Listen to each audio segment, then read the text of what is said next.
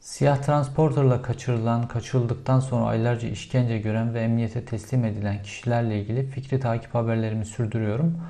Bugün size olayın avukat ayağından bahsedeceğim. Çünkü geçtiğimiz hafta çok önemli bir gelişme yaşandı. iki bin on dokuz yılı içerisinde kaçırılan, yedi Şubat iki bin on dokuz'da kaçırılan Gökhan Türkmen, kaçırılışının üzerinden bir yıl geçtikten sonra ilk defa hakim karşısına çıkabildi. Ve hakim karşısında anlattıkları ve azlettiği avukat, bu kaçırılma olaylarında devletin avukat cephesini de boş bırakmadığı ve nasıl avukatlar ayarladığıyla ilgili bize çok önemli bir ipucu verdi. Şimdi bu siyah transporter vakalarındaki avukat ayağını biraz daha açabiliriz. Gökhan Türkmen kaçırılışının üzerinden bir yıl geçtikten sonra ilk defa hakim karşısına çıktı ve mahkeme salonunda yaptığı en çarpıcı icraatlardan bir tanesi avukat koltuğunda oturan Ayşegül Günay'ı azletmesi oldu. Ben bu kişiyi avukat olarak istemiyorum ve azlediyorum dedi. Şimdi Ayşegül Günay ve bu kaçırılan kişilere, siyah transporterla kaçırılan kişilere ayarlanan avukatların ortak bir özelliği var. Gerek kaçırılan gruptaki ilk kişilere ayarlanan Neslihan Koçer, gerekse de Ayşegül Günay, Milliyetçi Avukatlar Grubu'nun yönetim kurulunda yer alan iki isim. Milliyetçi Avukatlar Grubu'na birazdan değineceğim, fakat bu avukat ayarlama işi nasıl yapılıyor birazcık ona bakalım. Şimdi iki bin on dokuz'dan önce kaçırılan insanlara ayarlanan avukatlar normal ailelerinin avukatlarıydı ve kendilerini savunan avukatlardı ve bu insanlar kendi avukatlarıyla savunulma fırsatları bulduğunda MİT'in o kendilerini kaçırdıkları süre boyunca, o aylar boyunca nasıl işkenceler gördüklerini anlatma fırsatı buldular. Fakat iki bin on dokuz'dan sonra kaçırılanlarda artık devlet o işi de şansa bırakmadı ve bu kişilerin kendi avukatlarını tutmalarına fırsat verilmedi, izin verilmedi. Emniyette böyle kendinden menkul e, avukatlar ortaya çıktı ve bu kişilerin avukatları olduklarını mahkemelerde beyan ettiler. Bu kişilerden ilki Neslihan Koçer'di. Neslihan Koçer'e ben o zaman ulaşa, ulaşmıştım. Özgür K. ve Yasin Ugan'ın avukatlığını nasıl e, üstlendiğini sormuştum. O da şöyle garip bir cevap vermişti. Ben işte emniyette başka bir müvekkilimi ziyarete gitmiştim. O sırada koridorda bu kişilerle karşılaştım. Onlar da benim avukat olduğumu öğrendiler. Bana avukatlığımızı yapar mısınız dediler. Ben de kabul ettim avukatlıklarını yapmayı ve böylece avukatlarını üstlendim. Düşünün, bu insanlar aylarca ortadan kaybolmuşlar ve aileleri onlara çok iyi avukatlar tutmuş. Kendi eşlerine, kendi annelerine, babalarına ve onların tuttuğu avukatlara güvenmiyorlar. Bu avukatı istemiyoruz diyorlar. Ve emniyetin koridorunda ilk defa karşılaştıkları bir kadın avukatı kendi avukatları olmalarını istiyorlar. Akla tamamen aykırı, akla ziyan bir e, kurgu bu. Fakat bu devam etti. Daha sonra işte Gökhan Türkmen'e de ayarlanan avukat şöyle ayarlandı. E, Neslihan Koçer kendi avukatlarıyla ilgili bir e, meseleyi, e, Neslihan Koçer kendi müvekkiliyle ilgili bir meseleyi e, sormak için İşte bu diğer kişilerle görüşmüş. O diğer kişiler de, diğer kaçırılan kişiler de Neslihan Koçer demişler ki bize de avukat ayarlar mısın demişler. Neslihan Koçer de işte bu Ayşegül Güney'i bunlara avukat olarak önermiş ve o avukat da Gökhan Türkmen'in avukatı olmuş. Bu da akla ziyan bir şey.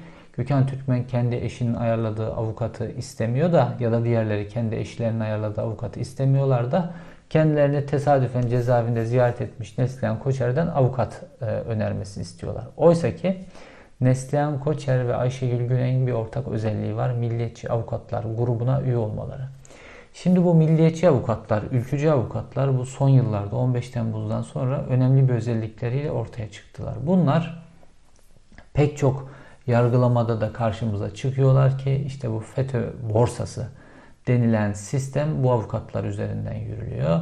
Ve işte bu rüşvetler vesaire, bunlar insanları serbest bırakmak için şantaj yapmaları, mal varlıklarından yüzdeler istemeler vesaire. Bunların hepsi bu avukatlar tarafından, bu işte ülkücü kökenli avukatlar tarafından FETÖ borsası yürütülüyordu. Şimdi işin bu tarafında daha değişik bir şey var. Devlet bu insanları alenen kaçırdı ve aylarca işkence yaptı. Sonrasında da bunları avukat olarak e, ayarladığı kişilerde işte yine bu milliyetçi avukatlar grubundan. Ve bu avukatlar neler yapıyorlar? Bu avukatlar, bu kadın avukatlar cezaevinde bu kaçırılan kişileri ziyaret ediyorlar. Ve kaçırılan kişilere tamamen önerdikleri şu. Devletle anlaşın. Devletin size, devlet görevlilerinin söylediği sözlerden dışarı çıkmayın. Mahkemede savunma yapmayın. Size yönelik suçlamaların hepsini kabul edin. E, işte bu ifade, işkence altında aldığı, alınan ifadelerin işkence altında alındığına ilişkin hiçbir şey söylemeyin. Tamamen bu ifadelerin arkasında olduğunuzu söyleyin. Birleşmiş Milletler'e, A İ H M'e, oraya buraya yapılan bütün başvurularınızı çekin. Devlet sizin babanızdır. Birka, birkaç yıl yatarsınız, ondan sonra çıkarsınız. Ailenizi düşünün, karınızı düşünün, çoluğunuzu, çocuğunuzu düşünün gibi tatlı, e, sert, tehditvari uyarılar ve sağdan yaklaşmalarla bu kişilere yaklaşıyorlar. Fakat Gökhan Türkmen kendisi de te- tecrit altında olmasına rağmen ve bu baskıları sürekli hissetmesine rağmen ve kendisine aylarca işkence yapan kişilerin cezaevinde yine onu ve onun gibi herkesi ziyaret edip bu telkinlerini, baskılarını, korkutmalarını sürdürmelerine rağmen mahkeme önünde ilk defa fırsatı bulduğunda e, hukuka sığındı ve mahkemenin huzurunda e, iki yüz yetmiş bir gün boyunca kaçırıldığı bu iki bin yetmiş, iki yüz yetmiş bir gün boyunca nasıl işkenceler gördüğünü anlattı. Mahkeme salonundaki bu kurgu ve düzenbaz avukatı azletti ve kendi savunmasını kendisi yaptı. Şimdi belki ailesinin tuttuğu avukatın onun savunmasına izin verilecek. Çünkü buna belki diyorum, çünkü mahkeme de kurgu. Biliyorsunuz Ankara'da otuz dördüncü Ağır Ceza Mahkemesi diye bir mahkeme kuruldu. Bu mahkeme MİT davalarına bakmakla görevlendirildi. Yani hukuk tarihinde böyle bir şey yoktur. Bir kurumun davalarına bakmakla görevli bir mahkeme. Bu kaçırılan insanların hepsinin dosyaları bu mahkemeye gönderildi. Şimdi mahkeme özel olarak seçilmiş, avukatlar özel olarak seçilmiş ve dolayısıyla burada kendinizi savunmak durumunda kalıyorsunuz. Dolayısıyla işte Gökhan Türkmen'in yaptığı bu şeyin büyüklüğü, yaptığı bu çıkışın büyüklüğü burada ortaya çıkıyor. Çünkü bu baskılara rağmen konuşmak hakikaten kolay değil. Avukatınız bile çıkıp biz savunma yapmayı düşünmüyoruz dediği noktada. Şimdi bu Milliyetçi Avukatlar Grubu e, devletin bu kirli e, işinde, devletin bu insan kaçırma işinde bir aparata dönüştüler. Bu doksanlı yıllarda bile görmediğimiz bir uygulamaydı. İşte doksanlı yıllarda da pek çok insan kaçırıldı, faili meçhullere uğradılar. Fakat bu kişiler e, gerek İnsan Hakları Derneği'nin gerekse de çeşitli hukuk bürolarının avukatları tarafından hiç olmazsa hakkıyla savunuldular. Fakat bu sefer devlet artık işi buna, bu noktaya da bırakmıyor. Bu bize Seyit Rıza dönemindeki yargılamaları anlatıyor. Yani kişinin iddianamesini görme hakkının olmadığı, kişinin kendisini savunma hakkı olmadığı ya da iddianamesini görmeden kendisini savunduğu, işte avukat tutamadığı vesaire bir dönem olmuştu. Bu dönemde o döneme benziyor. Bu kişiler, özellikle bu siyah transporterla kaçırılan kişiler, bunlara da benzer uygulamalar yapılıyor. Bunların avukat, kendi avukatlarını tutma hakkı bile yok. Kendilerine gönderilen avukatlar da adeta Milli İstihbarat Teşkilatı'nın bir parçası gibi, iddia makamı gibi savcılığı destekleyen sözler sarf ediyorlar ve müvekkillerinin lehine değil, aleyhine konuşuyorlar. Devletle işbirliği içerisinde avukatlar. Fakat bu avukatlarla ilgili baronun bir işlem yapması gerekiyor. Ankara Barosu özellikle bu kaçırmalarla ilgili geçtiğimiz günlerde çok önemli bir rapor yayınladı. Bu raporda işte bu insanlara ayarlanan avukatlar, bu insanların çıkarıldıkları mahkeme, özellikle bu yargılama süreçleriyle ilgili, kaçırılma süreçleri ayrı bir case, işkence ayrı bir case. Fakat bu adil yargılanmamaları ile ilgili, bu kişilere işte bu böyle kurgu avukatlar, kurgu mahkemelerle ilgili çok önemli tespitler vardı Ankara Barosu'nun. Ve Ankara Barosu'nu bu Barosu bunu bir ihbar dilekçesiyle Ankara Cumhuriyet Başsavcılığına da iletti.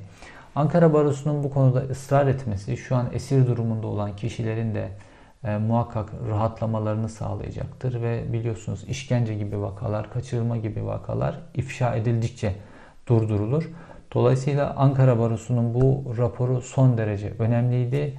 Bir o kadar önemli olan da Gökhan Türkmen'in bu kurgu avukatı reddetmesiydi.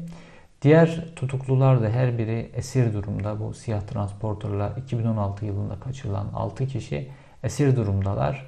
Diğer beşinin de Gökhan Türkmen gibi bu avukatları reddetmesi kendilerinin yargılama süreci açısından da son derece avantajlı olacaktır. Çünkü savunma cephesindeki böyle bir işbirlikçilik kendi aleyhlerine işleyecektir. Tabii bir de hala kayıp olan Yusuf Bilge Tunç var. iki bin on dokuz yılı içerisinde kaçırılanlardan. Yusuf Bilge Tunç e, hala kayıp. Onun da aynı işkence merkezinde tutulduğu düşünülüyor. iki bin yirmi yılına geldiğimizde ise Kürt Hareketi'nden Mehmet Bal İstanbul'da kaçırıldı ve kendisinden günlerdir haber alınamıyor, haftalardır haber alınamıyor. Bu kişiyle ilgili de sivil toplum kuruluşları bir basın toplantısı düzenlediler. Ve onların da dikkat çektikleri yer Ankara'daki gizli bir işkence merkezi bulunduğu ve Mehmet Bal'ın da oraya götürülmüş olabileceği. iki bin yirmi yılına bütün mücadelelere rağmen bir kaçırılma olayıyla girdik. Fakat bu siyah transporter vakaları tıpkı doksanlı yıllardaki beyaz toros vakaları gibi peşi bırakılmadıkça, üzerine gidildikçe daha da azalacaktır ve durma noktasına gelecektir. Bütün insan hakları aktivistlerin de en ağır insan hakları ihlali olan bu zorla kaybedilmeyle ilgili duyarlılıkları her geçen gün artıyor. E, fakat kaçırılma olayını bizzat yaşayan Gökhan Türkmen gibi kişilerin verdikleri mücadele, bu devletin tezgahını avukatlar düzeyinde ifşa etmeleri her şeyden çok daha önemli.